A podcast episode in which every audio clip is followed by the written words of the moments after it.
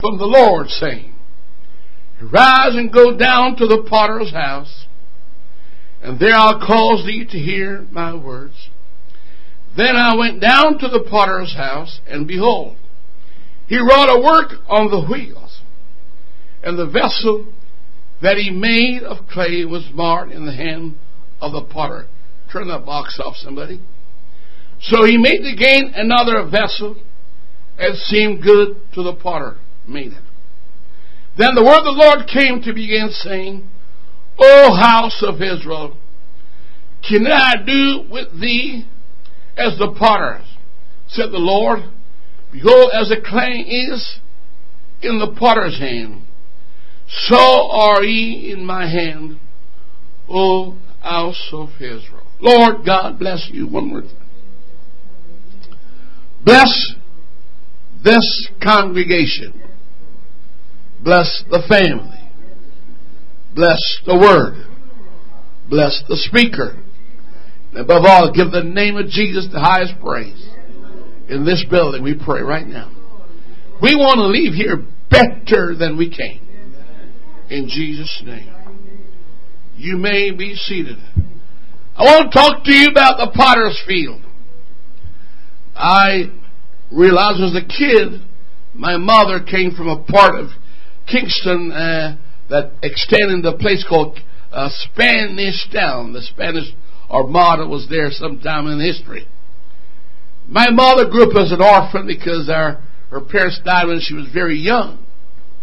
So did my dad. They all had the same experience. It's amazing how they came together with similar experience.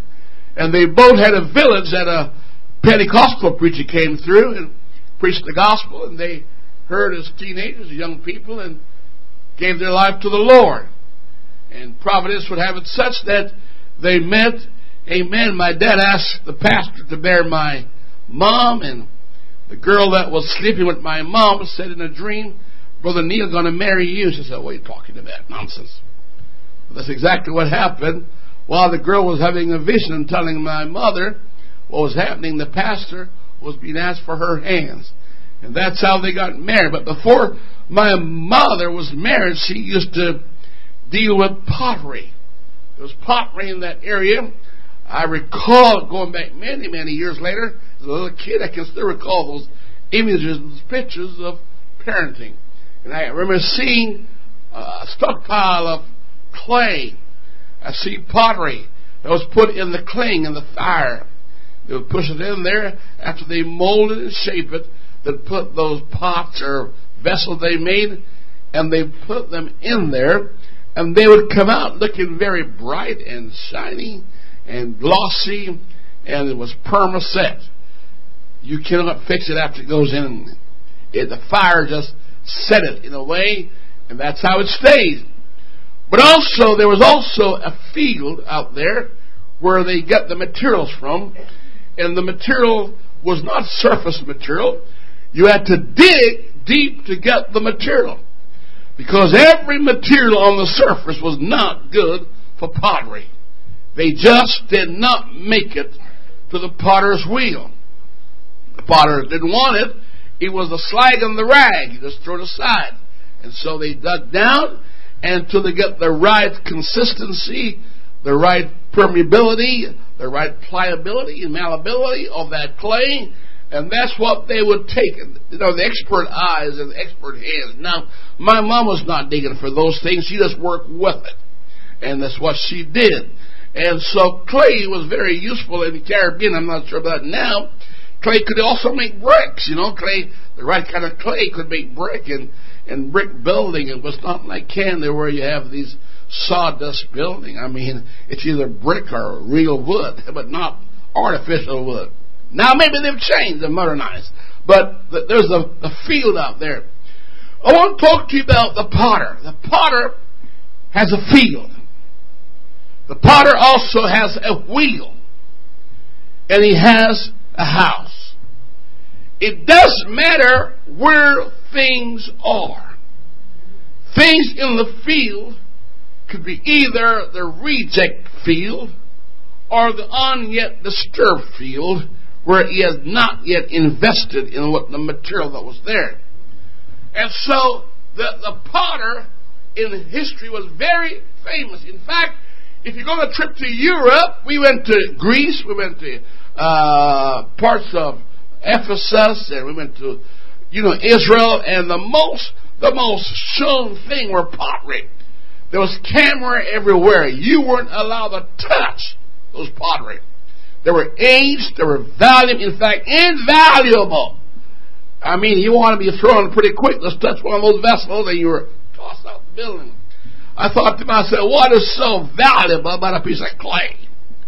But to them, it was not a piece of clay.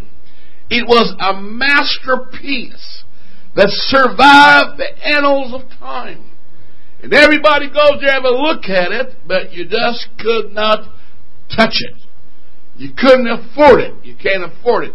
And those men that brought those potteries are archaeologists. They dug down many, many, many hundreds and thousands of feet, not for gold, just for pottery. And those pottery could tell you a lot about that civilization.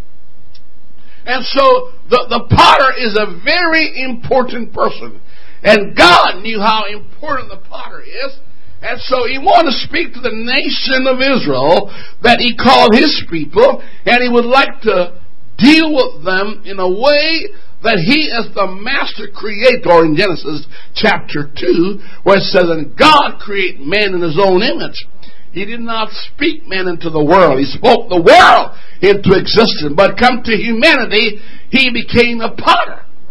It was the potter that took a lump of clay valueless, looked like it's not worth anything, and took the cheapest material and make the most expensive there was. Humanity. Because of all the riches in the world, all the gold in Fort Knox, and all the treasure of this life, is not as expensive as one soul. Something in the heart of that clay is a treasure that God says what could a man give in exchange for his soul? God put a high price on this piece of clay you're looking at. It's not just some weird old flesh, but God says, all this world that we seek after, all the riches that we would like to have, cannot compare to the value of one soul. God said, no market exchange can bring you a profitable gain or return on the investment if you ever trade that masterpiece of creation that he called man in his own image. Let's make man. Man is not self-made. Man is made by somebody who has the fingers of a potter. And God said, Jeremiah, I want you to go back down to the potter's house I want to take the nation of Israel, a people that were not a people, a people that were born in poverty and distress and without hope and future. And I went down to Egypt and I brought them out. Amen. I want to talk to you about Egypt. Amen. And those people that I pulled out of Egypt, what I did with them, go to the potter's house. Now, I'm sure the potter was wondering, what on earth is this prophet doing here? In my field. Here's this guy in my field, walking, looking in my field, looking in the field. And then he goes to the potter's house. And God said, God, I want to talk to you when you get there. And so he's looking around with, uh, what could God want to say to me? What on earth does God want to say to me? And God said, do you see that field? I want to talk to you about that field. Do you see that wheel? I want to talk to you about that wheel. Should you see that house? I want to talk to you about that house. I want to talk to you also about the clay that's on the wheel.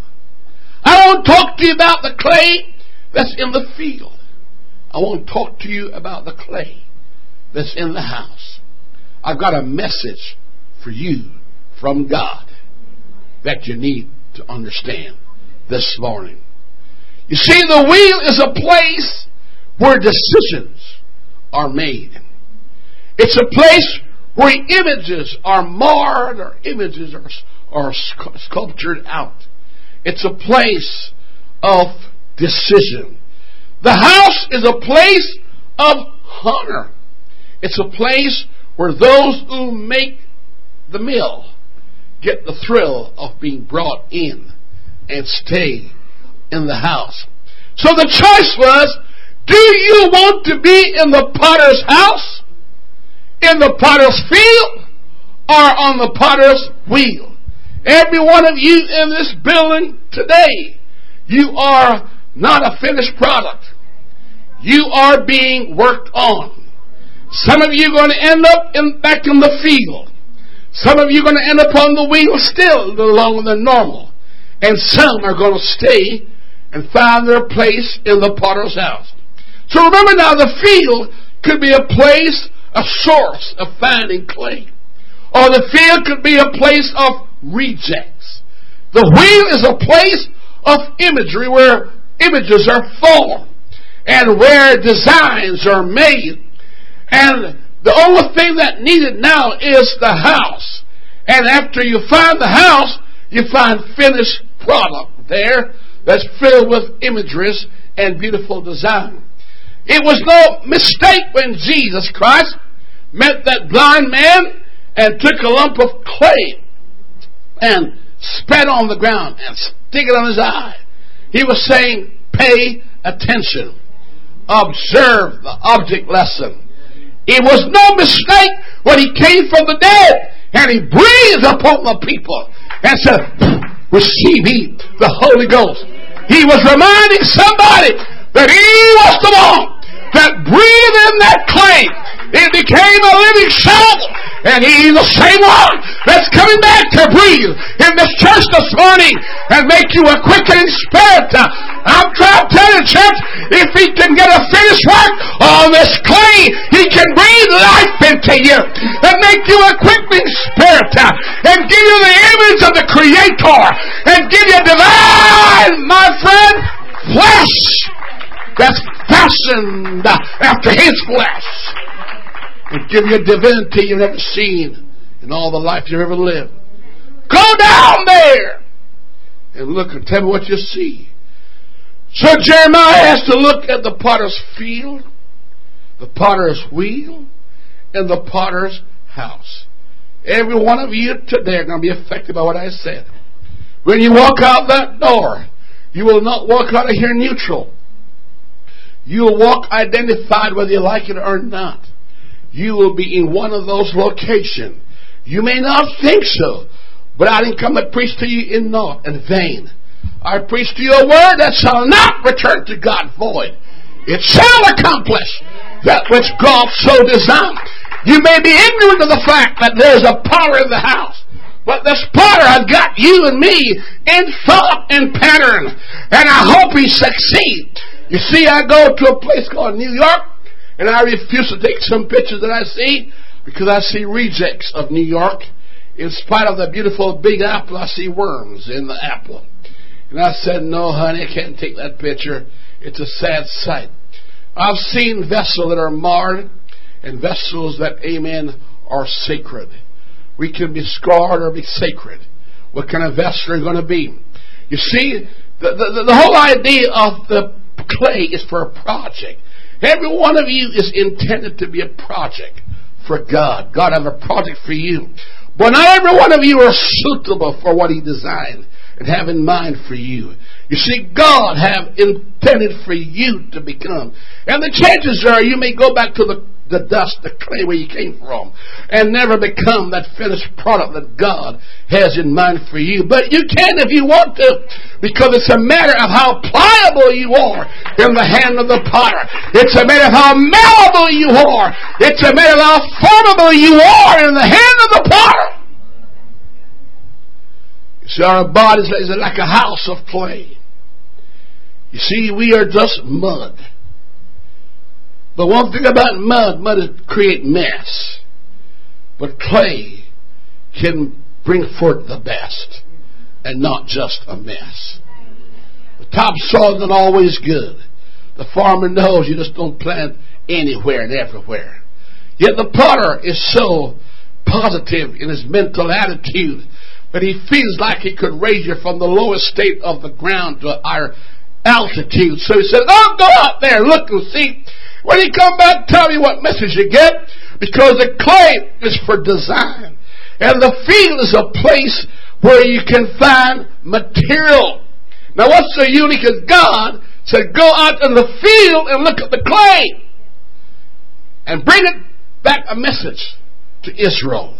And so, the field of the potter, which I want to talk to you about, is called the reject pot.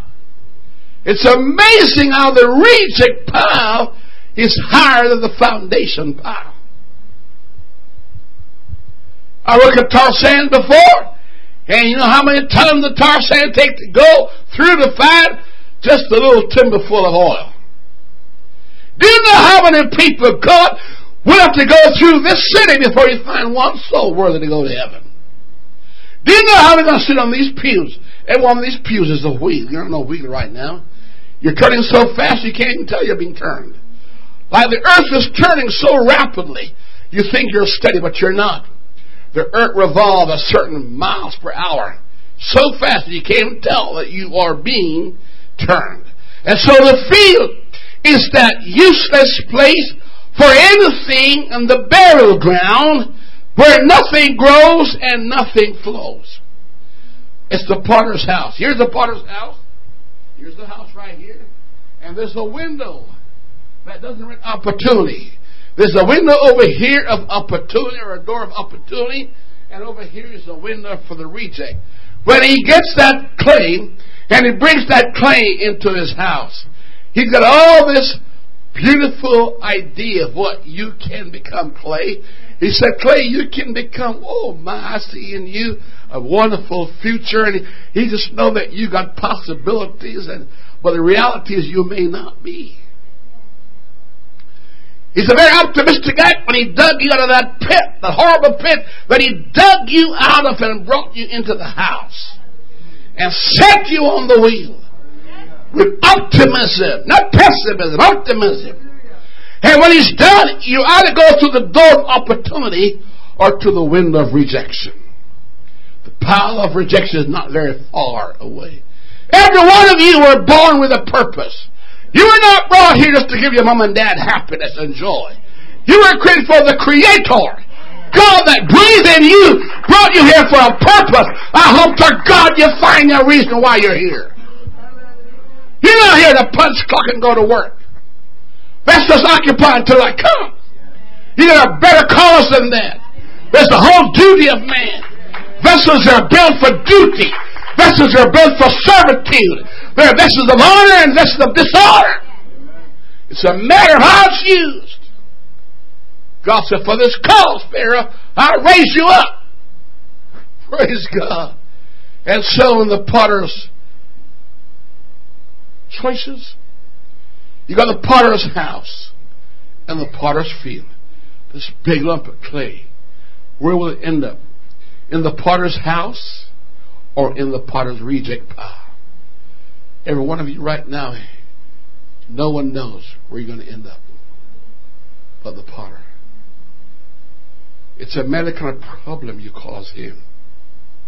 As the wheel of opportunity turns, the way you fit in his hand will determine whether you go through the door of opportunity or through the wind of the rejects.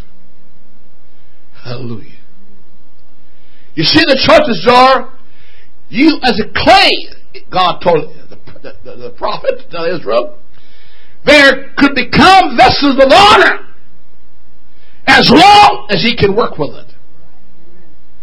As long as it's malleable, pliable, moldable.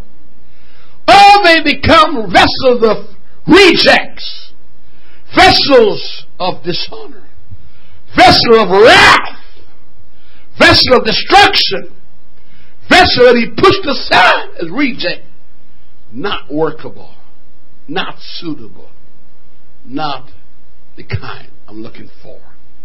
It's a matter of the clay. It's not the potter that predetermined where the clay is going to go. The clay, by its response to the handling of the potter. The way you respond to the hand of the Creator determine what you are made. You can be a reject, or you could be a renaissance. It's up to you. The potter's field is a place for discarding. It's a burial ground for things that God could not work with. Things that God could not use. Not because it had intended to, He wanted to, but it would not submit itself to the moving fingers of the potter. You see, the potter don't use a knife. It's just his hands. He doesn't use a knife and scrape it up. He uses his fingers and try to turn that wheel and try to work with it. You see, the potter's house is a place where, where, where things have come through the processing. But the wheel is a place, can I reform you? Can I transform you? Can I rehabilitate you? Can I lift you up from the lowest state of mud and bring it to the highest state where you become a vessel of honor, fit for the master's use, in which you can become the carrier of heavenly treasure in an earthen vessel. In other words, it's not the vessel, it's the content of the vessel that gives it value. Because you are corruptible. But what I'm going to place in you is incorruptible. What I'm going to give you is going to be fashioned, not earthly, but heavenly. Somebody got to get the message. It's better to be in the potter's house than the potter's field of reject.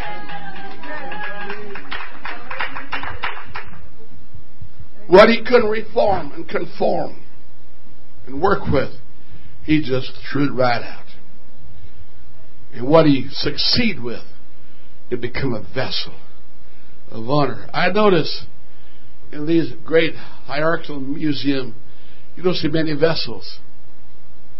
I want to tell you, we see the one that survived. The one that rejected, you don't see them. They're in the burial ground. They're in the cemetery. But the one that survived, they're in the sanctuary. They become endangered species. You don't touch them. They're the untouchable. They are the adorable. They are the special. But the potter he's an optimist. He believes he can conform you. He believes he can transform you.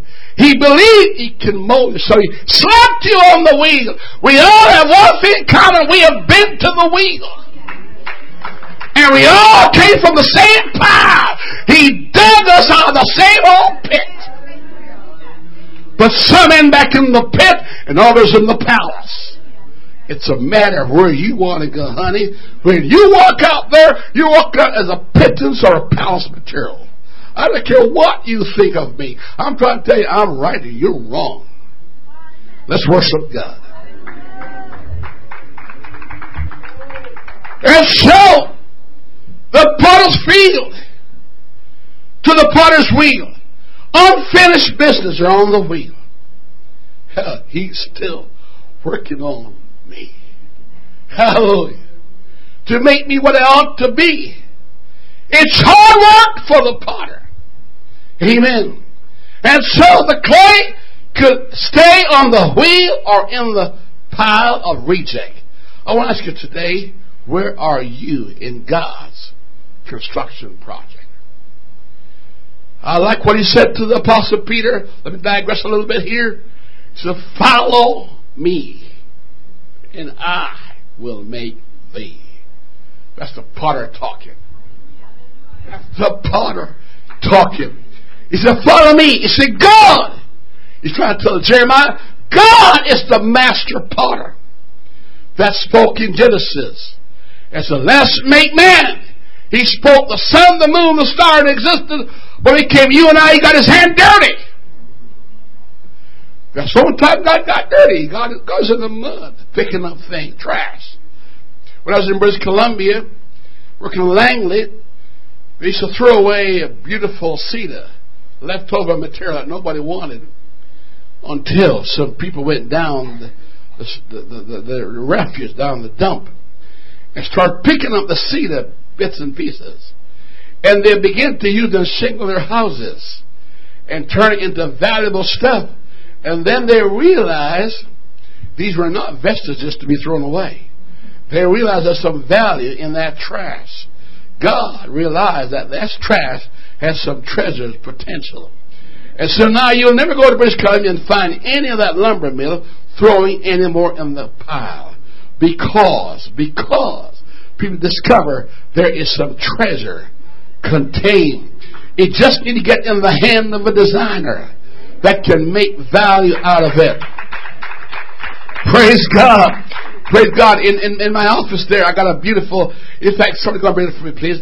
A beautiful antler. Amen. Of a moose. Somebody bring it for me, please. I mean, you will see a moose antler just lying down in summer make merry anywhere and everywhere. And you and I will always say, oh, that's a shame, you know, pass it by. But a guy took this thing, he gave it to me twice. The first time I gave it away, he was angry at me. He said, why did you get past? Why did you do that? So he gave me another one. I said, don't you ever do it again. And so I kept it in my office. I want to show it to you.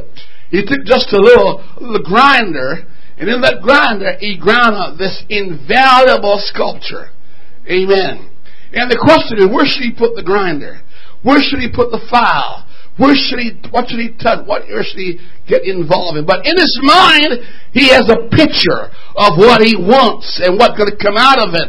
And at first, it seemed like trash. But what he's done, it's a treasure. Worth putting in a house. Shown off. Everybody come. Hallelujah. Bring it, bring it, please. I want you to look at it. Show it. Show it around. Just turn around show it to everybody. Look at that beautiful picture. Can you believe that was in the head even of that moose, or whatever we call it, or a deer, or whatever it was, but the antler. Look how beautiful that is. Somebody carved that out. Now you got the idea of a, of a potter. He's looking at you and said, somewhere is hidden that which God could bring out of your life, and you don't know it until you get on the potter's wheel. You see, God specializes in making vessels of honor. He said, I will make you. God said, I will make you. It's concealed in the eyes of the potter. What would happen if you were born again? You have no idea where you fit in the kingdom. Nobody knew what they were, Ananias didn't know what he was touching when he touched Saul of Tarsus. Hallelujah. Jesus knew what he was touching when he touched Judas. He knew what he was touching when he touched Peter and Bartholomew and Nathaniel and all these guys. He knew what he was touching. And every one of you, God knew you before he brought you in this place. God foreknew. And the potter has power over the clay. He brings it to the wheel. He brings it to the wheel. And because of his present state, he had to put some moisture on it and make it so malleable and began to spin that thing. Hallelujah. It's a hand job. It's a hand job. It's just turning around. In Isaiah 64 and verses 8 it says, We are the clay. Put in the board please. Isaiah 64 and verse 8. Look there. It said, We are the clay and you are the potter. So you know what God's trying to talk to you. God's saying, I'm talking to you. Let's break it down. I'm talking to you. He says, You are the clay and He is the potter. So the question you should ask yourself right now is where are you in the geographics of God's redemptive plan? Are you on the wheel? Are you in the house? Or in the reject pile? You judge. Jeremiah 18, 2 and 6, he said there's a workmanship work taking place right now. Right in your heart, God is trying to do something right now. He may not succeed. And he might. It's all a matter of how the clay respond to the movement. Let me ask you a question. Let me digress a little bit here. If I had a picture of the artist, and I have a blank sheet. Where should I put my brush to get started? In the corner? In the middle? In the center? You see, the mat The carpet does not determine. Hello? Nor the brush. But it's the mind of the artist that determine where he puts. Amen. And if you wait long enough, what looked like a mess turned to be a masterpiece. And you might come in looking like a mess.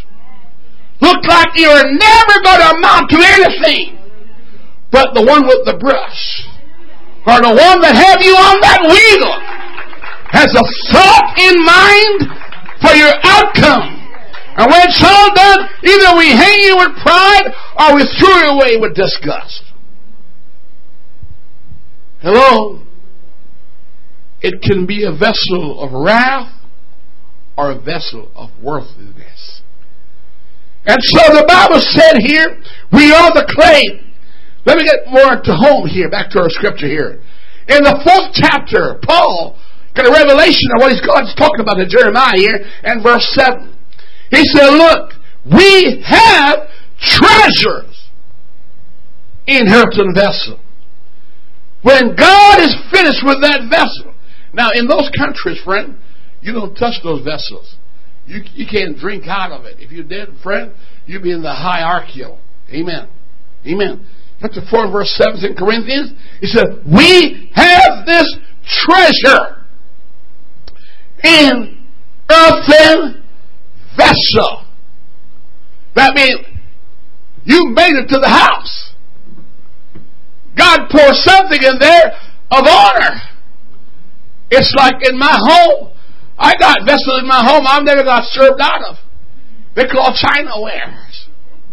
I'm not sure what they call China because I don't speak Chinese. But they call China stuff. They're sparkling. They're in a position of honor in my house.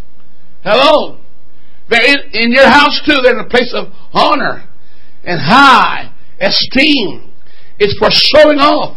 And the Bible said, if you make it to my house, you're going to have treasure inside that earthen vessel. Somebody said, I'll never join that church. It's not for you to decide that. The potter does. He determines what vessels make it to the showplace. Which one go to the market. In Job 10 and verse 8 to 12, it talk about he, his hands, fashion us. Isaiah 29, 16 says, Can the clay say to the potter, Why you make me thus? You don't have to say. Most people struggle with that. And that's why they're on the reject pile. Because the clay is trying to act like he's in charge. And he's not in charge. The potter is. The potter determines what should go on. That's why many people never make it to the potter's house. Because the wheel is the wheel of decision. The wheel determines where you end up. Because if he can't work with you on the wheel, he sure don't want you in his house. And if you're not in the house, you can't stay on the wheel. There came a time when God said, I'm quit working with you. You know why? The longer you are on the wheel, the more the moisture dries out and the harder it becomes to form you. The longer you take to make up your mind to live for God, the more atheistic you become. You don't need more doctrine, you just need more pliability. In the day that you hear my voice, on the day that you feel my spirit, respond. Because the clay gets hardened in time and set in its own ways. And it doesn't become workable in time.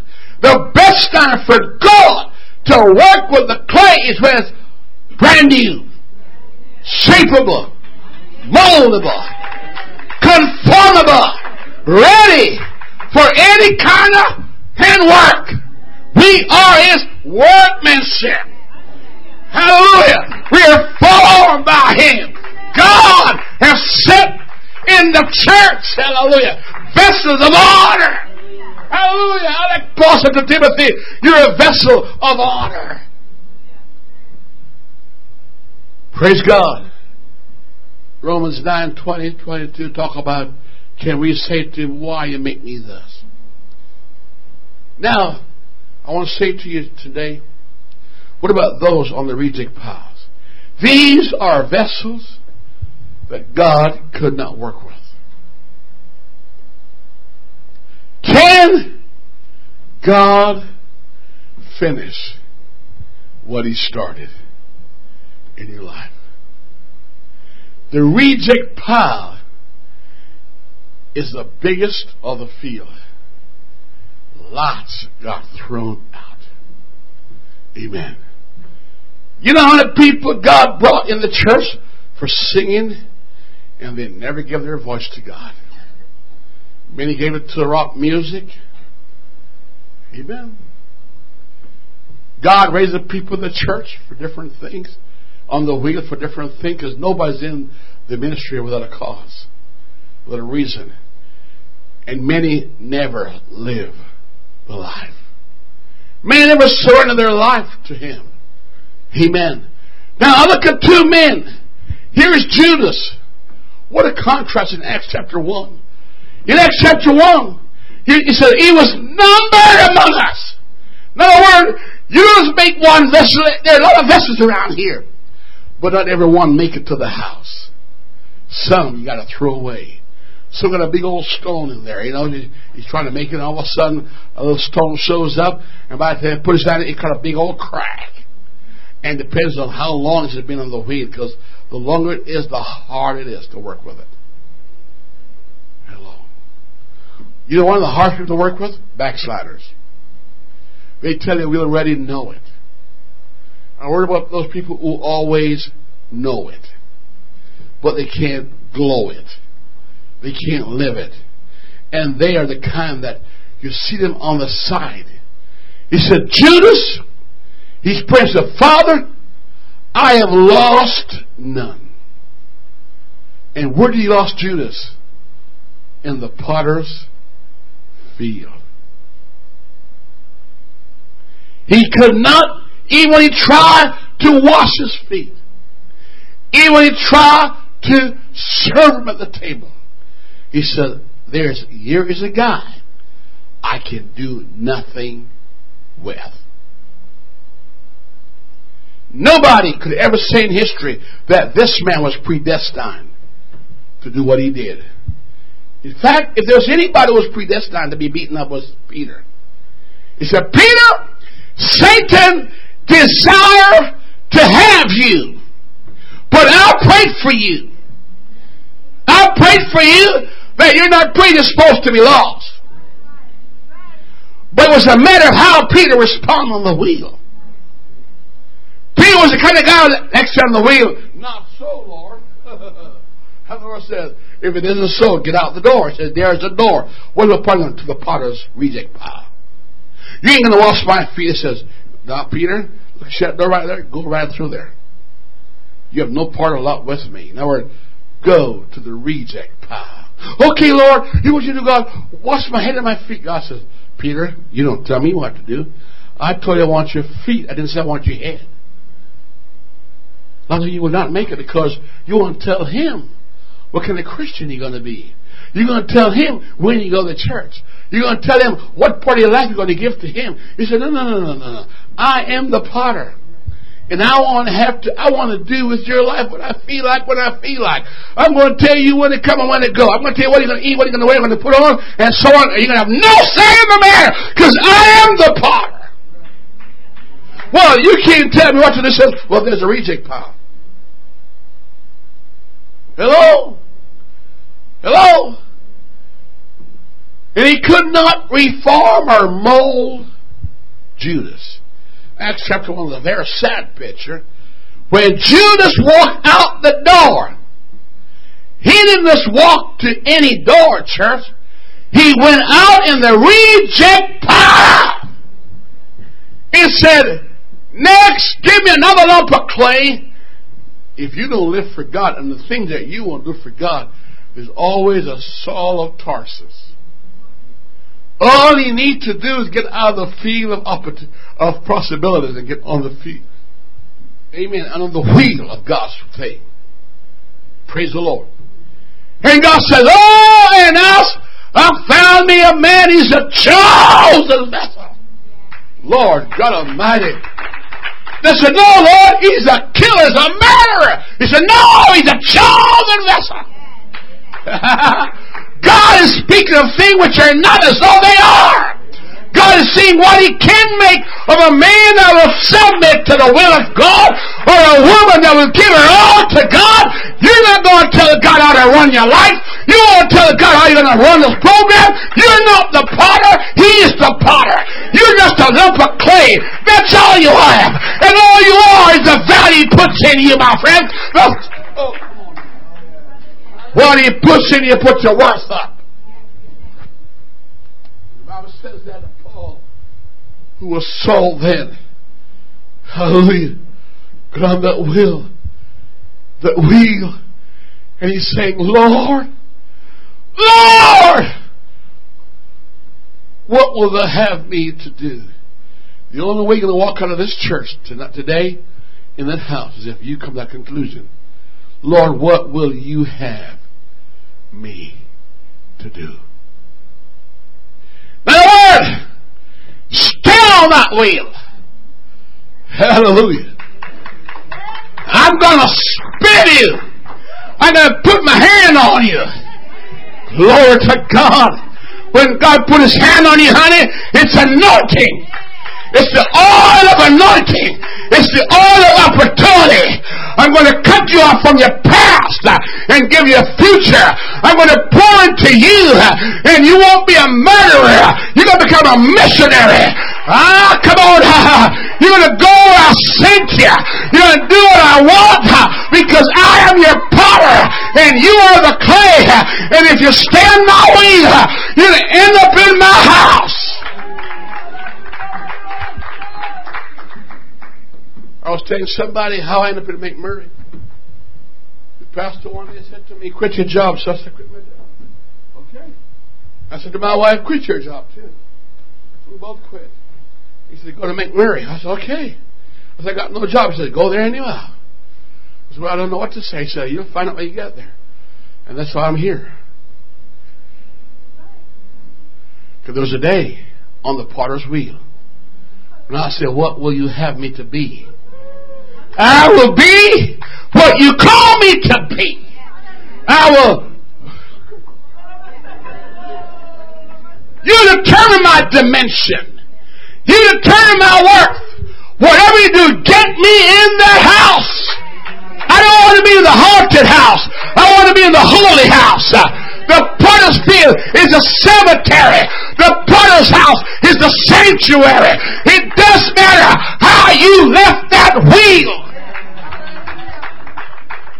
and what is inside of you. Paul said, look, I mean, I come in church, my hairstyle changed. My clothing changed. Everything started changing. You know why? Because the potter was picking obstacles and stones out of my life. Because every time he turned, a little thing showed up. And finally, he turned me one time too many, and his hands started bleeding. Blood started coming off his hands. Hallelujah. And that blood started mingling with the clay. And all those colorful stripes start showing up in my body. Hallelujah. Mashanda. And the more blood he puts into this vessel, the more the price go up. He said, You're a chosen vessel. You are a purchased possession. You're an ordinary vessel. I got some blood invested in this clay. It's not just living water, it's living blood. I'm trying to tell somebody, some of you today, if God called to be a piano player, you better die one. If God called to be a scout, you better be one. If God called to be a youth leader, you better become one. Because you die any other way, you're not lost. You're going to end up in the potter's field and be lost. You must go out of this world the way you God intended to be. And say, Lord, I'm not being disobedient to the heavenly vision that you have for my life. I'll live, I'll walk the course and finish the course. I can't live like some people. Because I realize I'm on that wheel. I want to go in that house. It was sad to say when the Lord had to say, Samuel, it grieved me so much that I touched King Saul. When the potter grieved, the vessel became a vessel of wrath. Hello. Not a vessel of worth. The worth of Saul got thrown out and became a vessel of wrath. He said, God spoke to him no more. The Spirit departed, and the vessel no longer had a good spirit.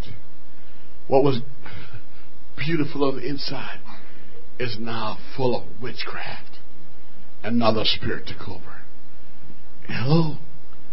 And the only time he could feel good was what coming out of the house of God, the music. It reminds him that the wailing wall of what it used to be. When you end up in Skid Row, you're going to remember this. Your decision was made, not in the house, but on the wheel. I couldn't work with you. You wouldn't work with me. You wouldn't let me mold your life. You wouldn't let me lead you. You wouldn't let me guide you. You wouldn't let me tell you how to live. You hear my word, but you wouldn't do it. I reach after you. I talk to you. I call you. I put out my hand to you. I hold you in high esteem, and you just disregard my hands. He says, Saul got so mad, he ripped the garment of the preacher. And the preacher said, God just ripped the kingdom from you also. And now you become a vessel of wrath. God said, Get him off the wheel.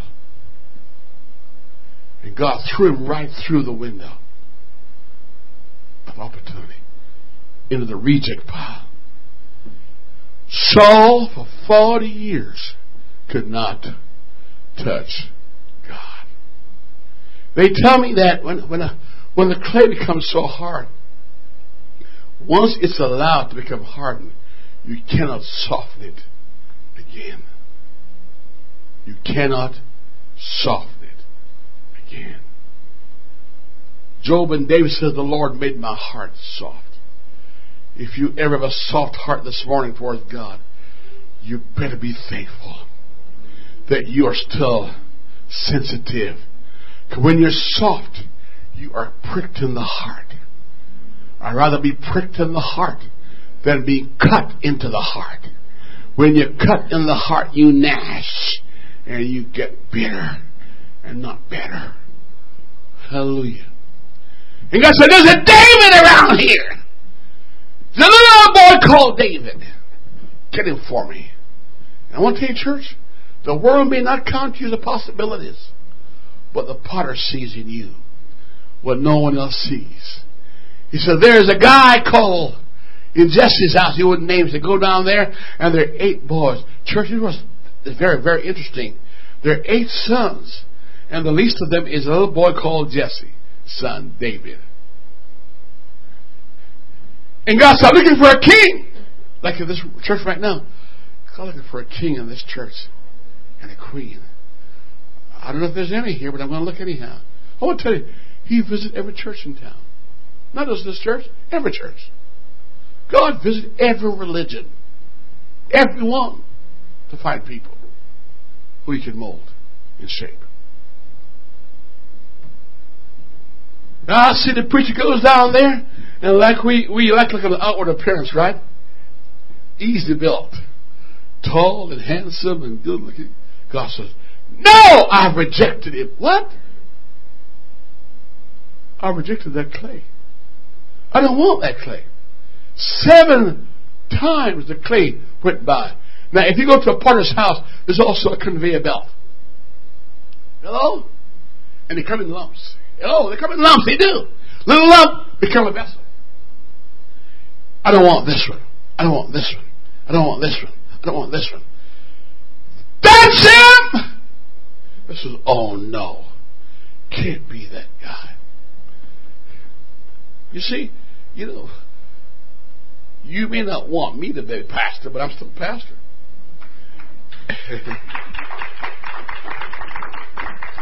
And you may not want so to be the singer. That so is going to sing anyhow. Because God has chosen who He wants. Stop the wheel! I want this one here, and God picked that one. And it says, He's just a old brat. God said, Oh no. When I get him on my wheel, I know what I can make of him. I know what I can do him. He said, Anoint him! I want to ask in this church this morning, which of you God wants to anoint this morning? One right there. Is there another one right here? Who does he want to anoint? Will you stand? Would you stand? Who does he want to anoint this morning? The potter is in this house. He's seeking a vessel with great compassion.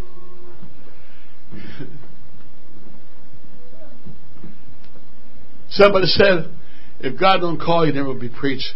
So just a minute, guys. When I came to Pentecost, I didn't know what, what calling was. I didn't. I didn't know what that stuff is.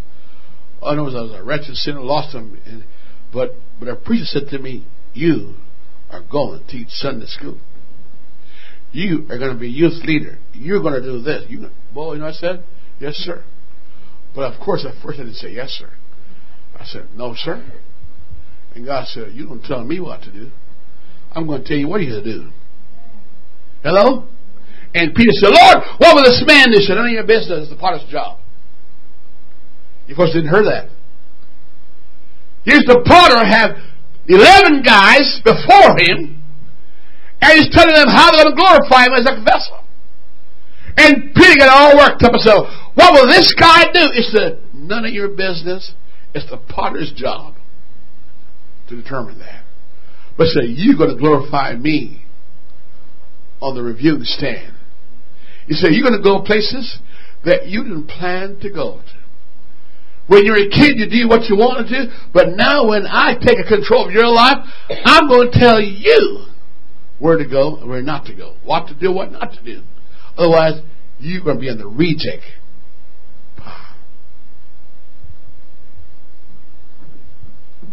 I said, God, I don't want to emphasize to the potter's field, because the potter's field is a reject field, where piles and piles and piles unfinished product are laid. Every man on earth have God, God grace one time, another appeared unto him. There's no man on earth that God didn't appear to. But on the wheel, they make a decision. You will not reign over me. You will not tell me what to do. You will not, you will not. And I said, I don't want that. I want somebody with a wax-like experience. When I come, you just melt. Would you bow your heads right now? I want to talk about the potter's house. The potter's house is a place where you made it. It's a place of honor. It's a place where the vessels, you have, you have heaven the treasures in earthen vessel. It's not a vessel fitted for destruction. It's a vessel fitted for honor, high places. And he puts his thumbprint on that pottery. And you can't counterfeit it. Because there's the one kind of one print in this place. If God is not finished working on you, and I'm calling you this morning that you would become a finished product. Paul says, I have kept the faith. The potter is seeking somebody this morning to finish the work on. Everybody in this building don't have the same conviction. Everybody don't have the same manufactured state of completion. But I'm asking you, do you know where you are? Are you in the potter's reject pile? Are you on the table? Or are you in the house? There's a makeover this morning. Who will be the first to come this morning? The potter saw that